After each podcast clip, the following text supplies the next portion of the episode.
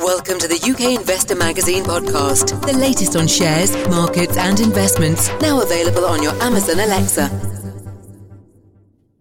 Hello and welcome to the UK Investor Magazine podcast, now also available on the UK Investor Magazine mobile app. For today's podcast, we're going to be drilling down into the volatility that we're seeing in markets at the moment. We're going to touch on a number of equities as well as look at the key themes out there. And to do that, we have with us once more, Alan Green. Alan, thank you very much for being on the podcast today. Good morning, John. How are you doing? Yes, very well, thank you. Very busy week out here. How about yourself, Alan? I know you're very close to the markets with what you're doing. How are you finding things? Yeah, it's. I mean, obviously, it is something of a bloodbath at the moment, but I think we're seeing a lot of opportunities emerge. I mean, people are talking about capitulation, and you know, that's where people hold stocks for ages and maybe they chase them down and all the rest of it, and then they get to a point where they think, stuff it, you know, I'll just take the loss on the chin, and they pull out, and then everyone else piles in. So it's we've just got this cocktail at the moment, haven't we? And obviously the budget last week didn't inspire confidence, you know, the spend budget, but I think it's a gamble, but it's a question of whether the bottle's half full or half empty. And I have to say, I think in terms of being popular, I think in trying to win votes, I think the Truss administration still will win far more votes than Rishi Sunak and his more pragmatic and probably more sensible approach. Yes, well, I mean, time will tell, and I think it's really down to, you know, how bad this situation gets. You know, you mentioned there a gamble. It was a real gamble from Liz Truss and her new government last week with the mini-budget. And, of course, the immediate reaction to that in markets has been heavy selling of UK assets. We've seen, of course, you know, sharp downsides in the pound. We're seeing the UK 10-year gilts this morning yielding 4.4%, which is getting back in line with the yield of the FTSE 100, which is something we haven't seen for years. You know, we probably have to go back, you know, to probably about a decade ago to see those sorts of levels there. So there's big shifts happening there in markets. Alan, so there's two real questions that I think we need to address today, given what's happened in recent days. Now, first of all, is are we set on a path of economic self-harm here in the UK with what we've just seen in the mini-budget and the market reaction? And, you know, obviously looking at the factors there, is it too early to start stepping in to equities at this point? Given the FTSE 100, we're looking at it now, it's about 6,880. Lowest level since last year, I believe. Very sharp declines there. We were quite comfortably trading in the ranges around 7,300, 7,400 for some time. Very sharp movement down. We do get some support coming from a weaker pound in the FTSE 100. I think it's about 70% of the revenues in the FTSE 100 comes from overseas. So when you start to see the pound weaken, that does mean that those earnings are worth more to the companies listed here in London to provide some support there. However, that isn't playing out this time. You know, we saw it after Brexit. We saw a massive rally in the FTSE 100 because the pound was devalued so much.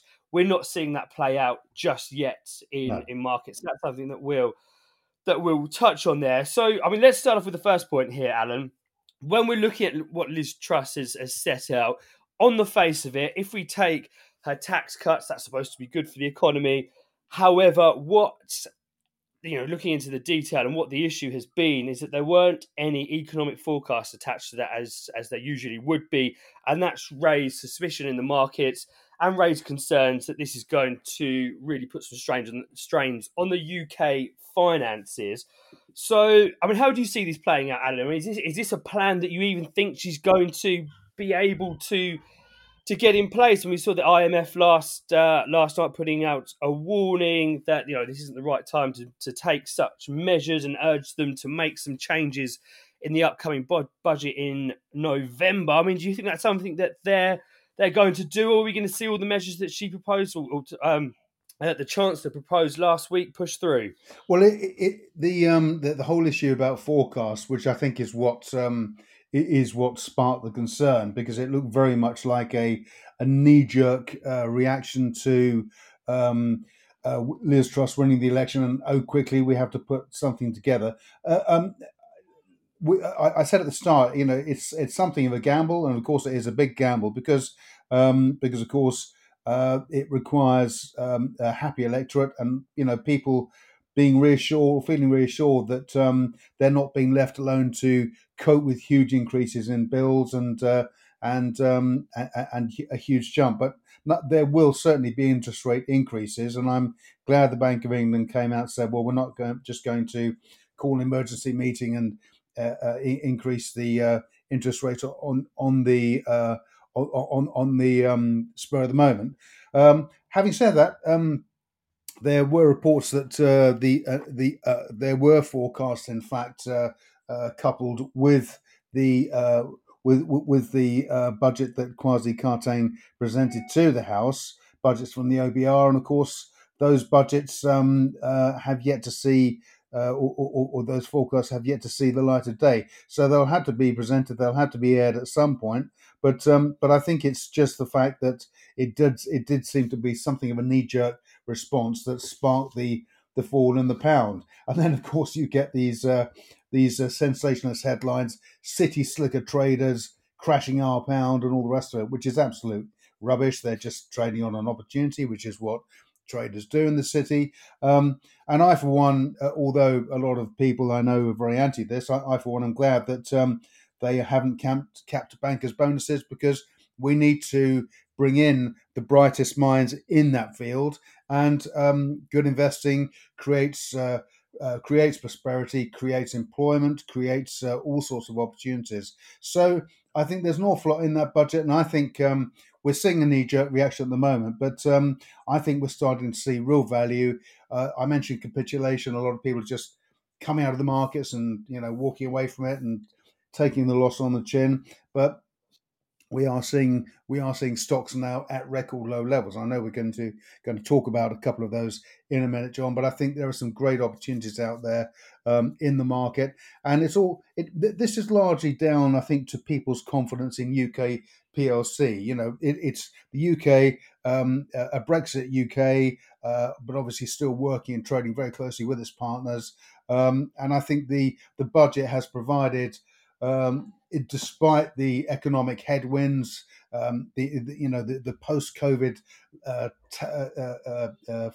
tailwind, if you like, and also, of course, the issues with energy and the crisis in Ukraine, there are all these factors together. But I think the Truss government has put the UK economy into a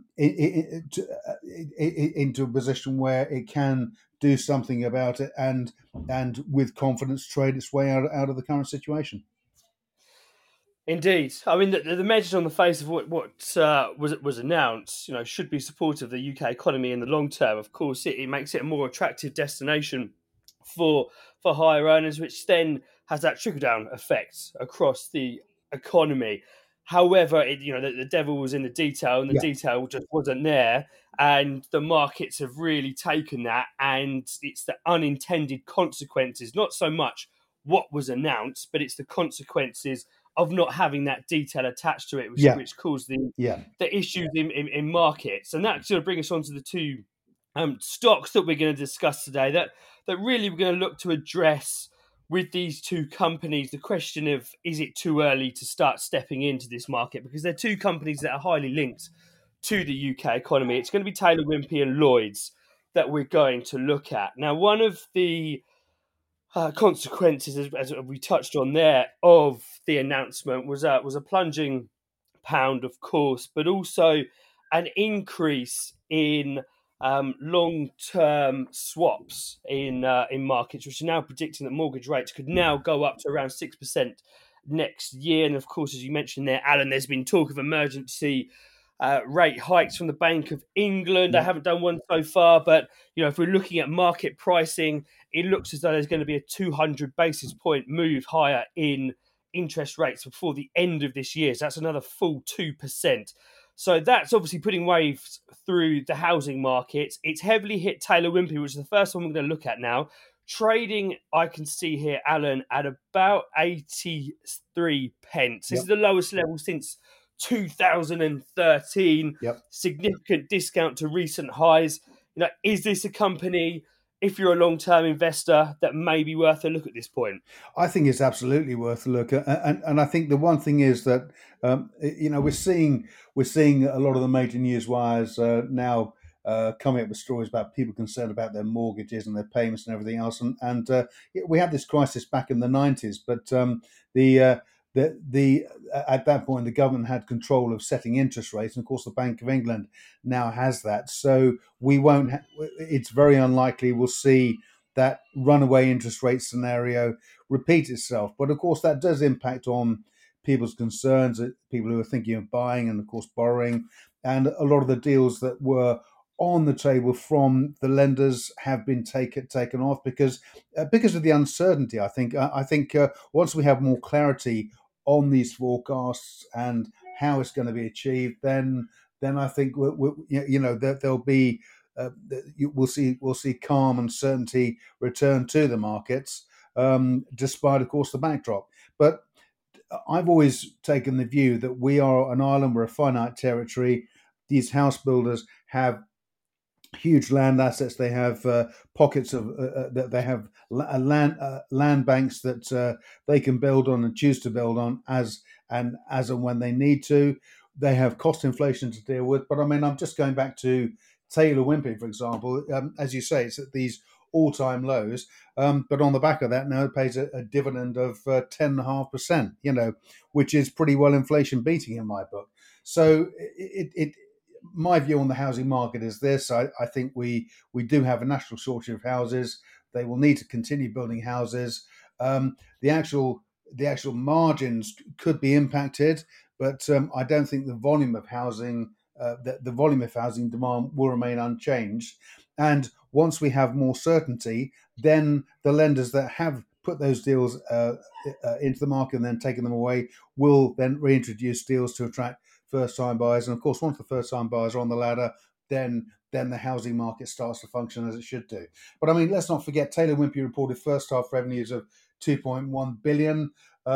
It nearly hit the performance that it delivered the previous year, but profits stayed flat at about 425 million, and it expects operating profits for the year to be at the top end of expectations, 873 to 924 million, and that's of course driven by selling prices that are expected to be up 4 to 5% higher than last year. Cost inflation on materials for the company is around 9 to 10%, so it's got to balance and of course battle that. It raised the interim dividend, but I think looking forward, until we see revised trading statements from the builders, I don't think there'll be too much of a change in the outlook. But what it does mean is that you can snap up a blue chip company like Taylor Wimpey at record multi-year lows. And if the group carries on building at the volume it's building at, then it's likely to at least maintain the dividend for a couple more quarters. Indeed. I mean, I just also was correct. I misspoke at the beginning. It's trading at 86p, down 3%, not 80. Yeah. I'm at 85.4p at the moment. Yeah. So and also I'll just pick up the point there on the dividends, Alan. I mean, just looking at their policy, you know, they say that they pay out 7.5% of net assets annually. That total 250 million in the last year. Now, given that they've got net cash, looking here at around 640 million, that's not going to put any particular pressure on that cash balance. They continue to pay that. So I think it's just a case of riding it out. I can't see any changes in the next dividend, but if we do see a real disruption in the UK housing market, I mean, I've seen comments recently on Bloomberg from a representative of John Charcot, one of the UK's leading mortgage brokers, and they were talking about 10% downsides in house prices. If we see that, you know, that's a correction. It's not a crash. I don't think that will have a major impact on their earnings. Of course, if it goes down further than that, and you know things get a little bit more messy, that will have to be looked at again. But the dividend, you know, going forward does look attractive at 10%, even if they cut it in half, 5% at this point in time, for the reasons that you spoke there, Alan. I see further volatility in the short term. Yeah. However, for the longer term investors, and I'm talking 3 to 5 years, maybe one to start having a look at there. So moving on now, Alan, Lloyd's, another one, highly linked to the UK, well, the health of the UK economy. It's the UK's largest mortgage provider. So, of course, all of the news that we're seeing with, as you mentioned, mortgages being withdrawn. I don't actually know whether Lloyd's have withdrawn any as yet, or they have, or put them back. I don't know what their situation is. They've, of course, got lots of different brands there. But, you know, the underlying health of the mortgage market is going to impact Lloyd's. And we've seen a very sharp fall off. You know, if we're looking at Lloyd's over the space of the last 6 months, we saw a very nice steady move to the upside on the anticipation of higher rates from the Bank of England, which, of course, that we saw, that was priced into Lloyd's, and we were trading up at around 50p. And that's obviously due to the benefits of higher interest rates on their net interest margins. But, of course, now the potential of, you know, 4% interest rates really send shocks through the UK economy at a time that households are feeling the pressure of cost of living crisis and broader inflation. So, Alan, you know, same question as I asked for Taylor Wimpey, looking at Lloyd's around 41p. Is it too early to start stepping into the bank? Well, again, here we are sort of at year lows again, around at 41p. So, it's been hit badly, but, we still have to carry on banking. We still have to use, bank online and use the services provided. As you say, the X factor in all of this is the mortgage business, but you've got to look at Taylor Wimpey in conjunction with this. You know, the company still continues to build houses. Mortgages will be required, and I think what we're seeing at the moment is a short-term knee-jerk reaction to the situation, and what that's doing is creating opportunities to buy blue chip stocks like Taylor Wimpey, like Lloyd's, at knockdown prices. And provided, even if you say, as you said with Taylor Wimpey just now, if the dividend is halved, you're still getting income back, and you've got the prospect that if there is a steady improvement or a stabilisation, then we'll see an increase in the share price again. So you'll see a capital gain with that too. And I put Lloyd's in the same book or in the same boat with Taylor Wimpey. You know, they're both heavily linked to the UK housing market. Lloyd's is one of the key lenders. And I think I don't think there's enough anecdotal evidence yet to look at Lloyd's and say you should sell out. I think it's still very much in the buy basket for me, along with Taylor Wimpey. Fantastic, thank you, Alan. So two stocks that we'll probably be looking at again, and we'll revisit and see where we are definitely before the end of the year on these two companies to see how they've fared. So we're going to move on now and move on to two more equities. First of all, Alan, Blencowe Resources is one that we've discussed on the podcast previously, but I believe they've had a number of updates and there seems to be quite a lot happening there. So what does that look like? Yeah, Blencowe indeed. They have, so the company over the past few years has, initially it's RTO'd into Consolidated African Resources at 6p. Has undertaken several fundraisers since that point, and of course it's the 100% owner of the Orom-Cross graphite project. And when you acquire a mining project like this, you have to go through a series of phases. You sample it, you get on site, you undertake sampling, magnetic surveys, and then you have to obviously start your drilling at some point. With the Orom-Cross project, it's in Uganda, which is a very benign regime in Africa, but the asset is such that the flake graphite that's contained within the Orom-Cross license area literally is sticking out of the ground in some cases. So you could drive a tractor and harrow over, and you can actually pull out a lot of the graphite and stick it straight into a beneficiation plant and actually get the core graphite straight out. Well, that's a bit of a simplification, but the company's gone through a series of phases. Maiden JORC resource last year of 16.3 million tons. Then in September last year, we had a preliminary economic assessment, which established a net present value of $317 million valuation, internal rate return of 49%, and high quality graphite that can be used, of course, in EVs and all the rest of it going forward. And that's it's a key part of the new energy or the clean energy and EV economy going forward. Subsequently, we had the pre-feasibility study that increased the net present value again to $482 million.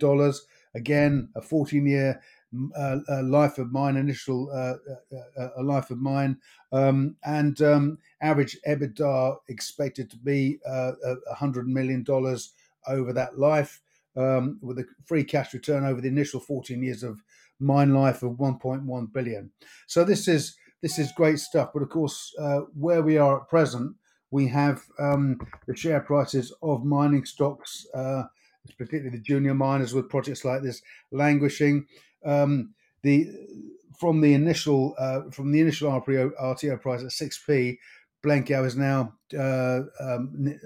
getting on for half of that. It's trading at 3.5p, which gives the company a market capitalization of just 6.3 million, which is ludicrous in my book, particularly because we have this pre-feasibility study numbers that have been undertaken by independent contractors.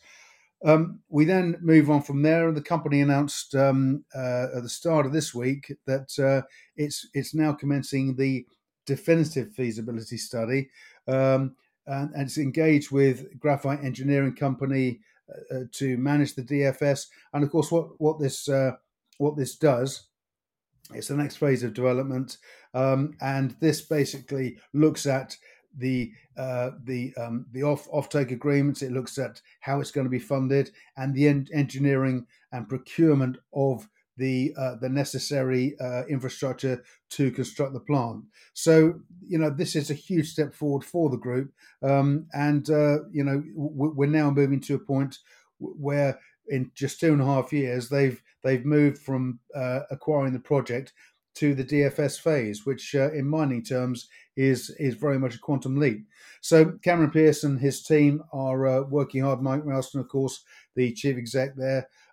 This is a 100% owned project, so there are no sort of issues with part ownership. And then if you complete at a certain point, then you'll earn a bit more. This is 100% owned by Blencowe Resources, and I think when you look at what the pre-feasibility study valuation has brought together, we're at DFS point now, so we're really at a pivotal point in terms of valuation where we could start to see that massive valuation gap in the NPV value and the share price start to close. And this is certainly one where you could probably pick up a relatively small amount of stock, and in a few years' time be sitting on a decent chunk of money. But that's just my view. Yes, of course. As you mentioned there, the UK junior miners, they're not for everyone. They're an adventurous sector to be in, but anybody looking at what's happening with EVs at the moment and the demand for graphite, and has any interest in that, certainly Blencowe Resources is one to have a look at there. As you mentioned there, Alan, a market cap of 6 million. If we start to see these assets move through to production, that could quite quickly become dwarfed, and especially if you look at maybe some miners that are listed in Australia or on the TSX, and for some comparisons, certainly Blencowe would look cheap in comparison, but it's all about whether they can get this asset through to production. I'm sure Alan will, one that we'll be updating on the podcast in due course. So the last one we're going to touch on today, Alan, is a new one to the podcast. It's Warpaint London. So one that listeners may not be familiar with. A very interesting company, actually. It's got a tight trading range. Anybody likes to trade a range, certainly just from looking at the chart, looks interesting. But you're going to provide a bit more, Alan, if you may, fundamental overview of Warpaint. Yeah, well, obviously with the discussions today on the government budget, the crash of the pound, and the opportunities that's creating across the blue chip stocks like Lloyd's and Taylor Wimpey, I wanted to provide us a range of ideas, and of course with Blencowe just now, as we said, that if that comes to fruition, then it could dwarf the current share price. And of course, all the Rio Tintos and Billitons of this world started somewhere, so they often start with a project and then expand outwards. But Warpaint is a different ball game altogether. It's very much a defensive stock. As I think the chart shows, it's a tight trading range. Warpaint London is a cosmetics company, and if we're looking at defensive items, I think most people using cosmetics, and of course in this day and age we're talking about the fairer sex. We're talking gentlemen that like to wear cosmetics too, and there are a lot of male cosmetics ranges now. Warpaint London sells under two divisions. It's got its own brand cosmetics under lead brand names W7 and Technic, and of course W7L is the epic go for Warpaint, which is worth noting. W7 is sold to UK distributors and to distributors internationally and retail chains. The Technic brands are sold in UK and Europe with a focus on gifting markets in high street retailers and supermarkets such as Asda. That deal was recently announced, and own brand distribution arrangements in with white label arrangements, of course, where the cosmetics and packaging are supplied, but then it's branded by the company that buys them. The company acquired a company called Retro in 2017 that has boosted that network of sales. So we've seen good growth from the company over the past few years. September 21st, about a week ago, the company announced record interim sales. Sales up 37% to 25.2 million. UK revenues up 17% to 10.5, and international revenues up 55% to just under 15 million. The margin improved, and that's key when you're looking at retail stocks. The margin was 34.5%, now 39%. Meant the group were able to deliver adjusted EBITDA at 4.4 million, up from 2.1 million last year. The company ended the period with cash in the bank of 4.3 million and pays an interim dividend too. So that's the other thing. It's a 95. So it's almost a micro cap company, a 95 million market cap, and it pays a dividend of nearly 5%. So that's an important consideration, I think. The company also said that its sales performance is very much second half weighted, and of course we're coming up to the festive time of year now, so we're going to see more sales. The company also announced in those interims that it's the W7 range of cosmetics have been launched in Boots, and it also had seen a 44% growth in online sales. And of course, that's key for any retailer to have an effective online presence. Chief Executive Sam Benzini said, it's been a great half.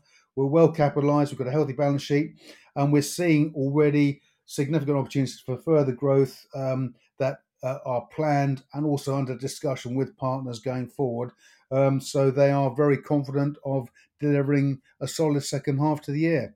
And if we look where the share price is, so we've seen it trade between 105p and 187p, currently trading at 125p, so closer to those year lows. Also, the chart looks interesting too. We saw two We saw two lows, one in May and one at the end of August, and it's now starting to build back off that. So I think this could be a really interesting entry point into a company that's got some great defensive qualities.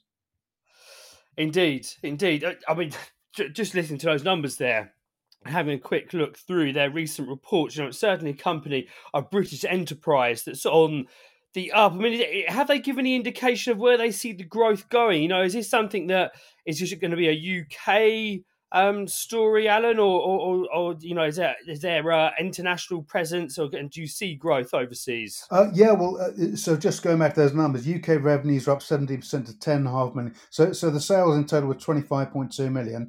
UK revenues 10.4 million. International revenues 14.8 million. So they're selling more overseas, and I imagine that the discussions they're having are very much looking towards developing those sales internationally, but of course remains to be seen. But certainly Sam Benzini and the team there, got it well under control.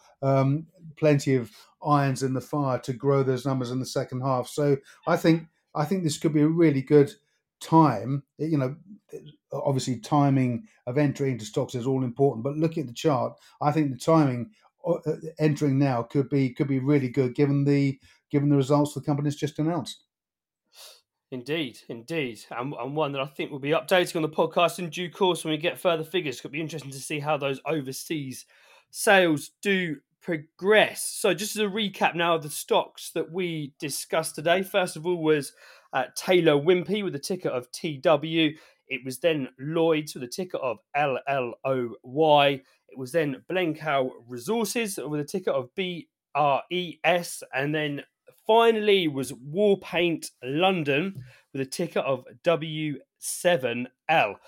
Alan, thank you very much for being on the podcast today. Thank you, John.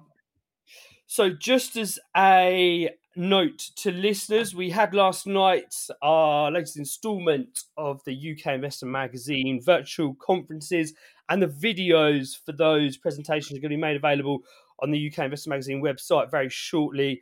There was Vietnam Holding, we had Clean Tech Lithium and TRX Gold. So do check them out. It's very fascinating insights from those companies and some quite compelling investment cases there. So do check out the video section of the UK Investor Magazine website for those. Thank you very much for listening. We hope you enjoyed listening to the UK Investor Magazine podcast. Please do share the podcast, and we really value any reviews and comments you leave us in your chosen podcast player.